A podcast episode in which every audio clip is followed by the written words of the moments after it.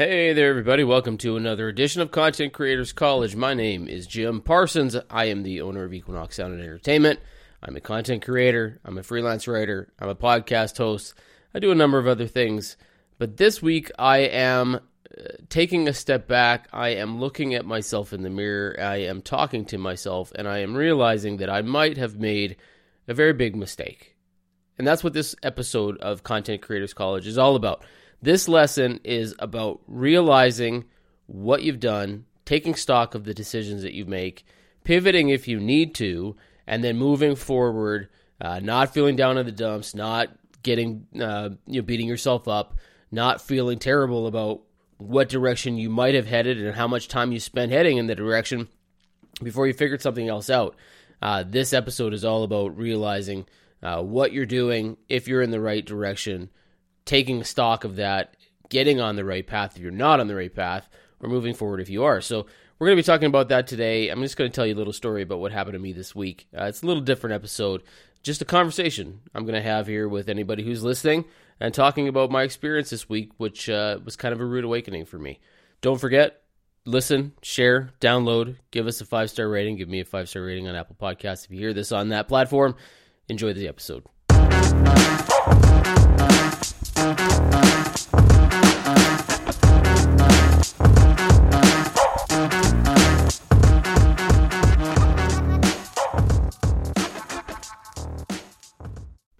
Welcome back, everybody. I want to tell you a little bit of a story here. I am a content creator, as most of you who have heard this show before know. I am working on digital courses. I am trying to have conversations with credited colleges and seeing if I can offer some of these educational courses in that direction, make my own courses, sell them myself, build an audience, do all of these things all at the same time.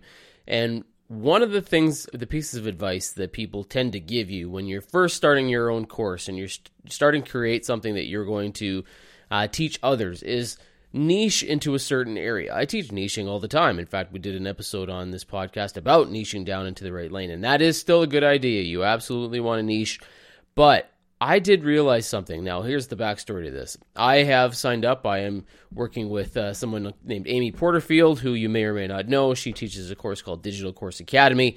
This week, she had something called the Entrepreneur Experience. Now, this is usually a conference that she holds in person where you might go with a whole bunch of other people in her program, talk, communicate, listen to speakers, listen to uh, those who have been there and done that, and just sort of share. Now with COVID and the pandemic and things like that, that conference has now been moved to a digital platform.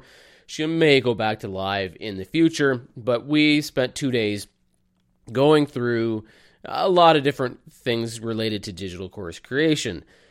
I realized very, very quickly that what I was doing, which is creating a sports course for sports fans, which I'm still doing, by the way, this is not a bad idea. I'm really super pumped about it. I'm absolutely going to do this uh, because I write a lot about sports and you hear me talk a lot about sports. So I'm going to do that. And I'm still doing that. But with everybody that was online, the hundreds of people that were taking this entrepreneur experience this week, she asked a very interesting question that I don't know why I didn't recognize this early on in my building and framing and formatting and producing this digital course I'm working on.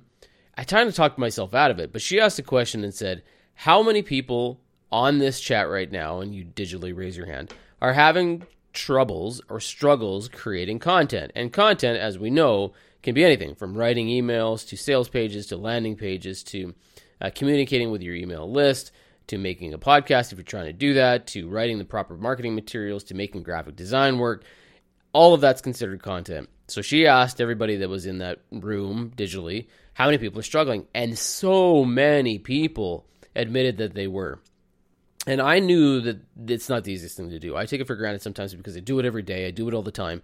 I've been doing it for years. So it's not as difficult for me to create content uh, as it might be for some other people. But I saw the amount of people who just willingly said, Yeah, I, I suck at this, or I don't have time for this, or this is not my favorite thing in the world. I really struggle on selling myself, or and I uh, it was like a light bulb moment went off for me, and I said, I'm in the I'm doing the wrong thing with this group of people. I'm trying to convince, and there's a lot of people in this DCA community who are not big sports people. They might know somebody who's a sports person, but for the most part, uh, that's not necessarily that audience that I'm serving. But I am serving a content related audience and people who have to make content and create content for their courses and whatever they're doing. And I just was like, what am I doing? I need to be serving these people, be un- be reaching out to them and saying, "Hey, if this is a struggle for you, this is my jam. This is what I do. I can help you if you want." And so I completely took a step back when those two days of the entrepreneur experience were over. I talked to the the ladies in my accountability pod, which is a group that we get together in every week talk about our wins and our losses, our struggles, and we try to motivate each other to move forward. I re- definitely recommend, by the way, having an accountability pod or an accountability partner when you're working on anything because they just keep you motivated and pushing forward, especially when you hit a wall. So I talked to them about this and they said, I think you're onto something. I think you really do need to. And a couple of them were like, Can I be your first client? And I was immediately like, I need to be re examining this. I need to look at this and see if I can't figure out a way to create a course, a very quick, sort of seven day mini kind of let's simplify your content creation process. Let's make this easy. Then I was like, man, I should just make templates and scripts and things like that because I write these all the time, every day, multiple times a day, and I've figured out titles that work, content that sells, uh, emails that convert. I know that stuff, so I'm like, man, I really need to be doing this. So I started setting up some calls here and talking to other people in the Digital Course Academy community and I got a very positive response from people who were like, "Yes, I absolutely need help with this sort of thing." I some that were like, "Here, send me in the right direction and let me fill in my own personal story and fill in the gaps." Others who were like, "Just do it for me. I have no desire to do this myself and no time to do this myself." I did not realize when I started creating a program for the thing that I'm good at, whether it's you know training dogs or playing guitar or you know personal wellness or mental health or time management, whatever they're doing or whatever they're selling they didn't realize that there's so much content create and so much learning that has to be done and sales and pages and website design and all of that stuff. They're just like i don't have time for this. Will you do it for me? And it was like wow okay. I'm really in the wrong area right now for my first course with this group. So i'm now going to push a little bit a little bit the sports fan side hustle to the side i'm still going to be doing it i'm still working on it but i'm going to focus some more of my attention on just general content creation and simplifying that content creation process for a lot of the people in that community and in general content creators because there's a lot of them. There's a lot of businesses, entrepreneurs out there who don't necessarily realize how much content they need to create to you know build an audience to serve their clientele to offer value to get their marketing out there and their message and their story about what they're selling and what they're creating for. I don't think they realize how much of that actually goes on on a regular basis. So I'm going to be focused on that. The point of this story is that you can take a step back. You can be fully engaged in something that you're doing and then have this light bulb moment go off for you and you realize, oh man, I might be focusing my energy and time in the wrong place. It doesn't make what you're doing a bad idea. I don't think the sports fan side hustle is a bad idea. I think it's a fantastic idea. I'm absolutely going to serve that audience of sports fans who want to make some money with their their passion for the game and for the love of it and get into podcasting or freelance writing or what have you. I'm still going to do all that. But I also need to now dedicate some time to serving another audience here of people who are creating content on a regular basis and absolutely struggling with it. And some of them have spent a lot of money investing in this digital course academy and they're hitting a wall, they're hitting a hurdle, they're they're backing off, they're pulling away because it's hard and they're getting to the point where they're thinking, I don't know if I can keep doing this. There's just so much to learn and so much to do, and I'm just there. We're all on module six. Some of them are on module one and two, and that's not abnormal because there's a lot of pacing and different speeds that people work at. But I need to help those people. I need to really get in front of those people and see what I can offer for them. And if I can make this life, their life in this, you know, succeeding from point A to point B and selling their course, can I help them? Can I solve a problem for them? Can I be of value to them. And at the end of the day, that's what we need to do. We need to be serving clients and being a solution to a problem. Once you can identify a pain point for somebody, you can offer a solution, and those people will absolutely run to you. And so that's what I'm going to be doing now. So I just I wanted to share that story with people because I just think it's so fascinating that I could have sat back and said, "What am I doing? I spent all this time and effort putting this sports fan side hustle program together." and I'm, I'm really stoked about it, and I think it's going to be wonderful. But then I'm like, man, I really need to be doing this thing first, I think. And so pivoting away a little from the sports side hustle might have taken the average person and said, oh man, I wasted all this time and felt real sorry for themselves and had a pity party and done all this stuff. I'm not looking at it like that. I, I believe that I can really do a lot of good helping general content creators and then take what I'm learning with those people and the things I'm offering and then work them into the sports side hustle or learn lessons that I can apply to the sports side hustle digital course. It's all still great. It's all still good. It's all still gravy. I think it's a lesson that we all need to really remember and just take a step back and go, just because I put some time and effort into something doesn't mean I wasted my time and effort. Let me give you a perfect example. I have a university degree uh, from the University of Alberta, and I was an education major. I didn't really teach one single second of high school officially as a hired employee as a teacher.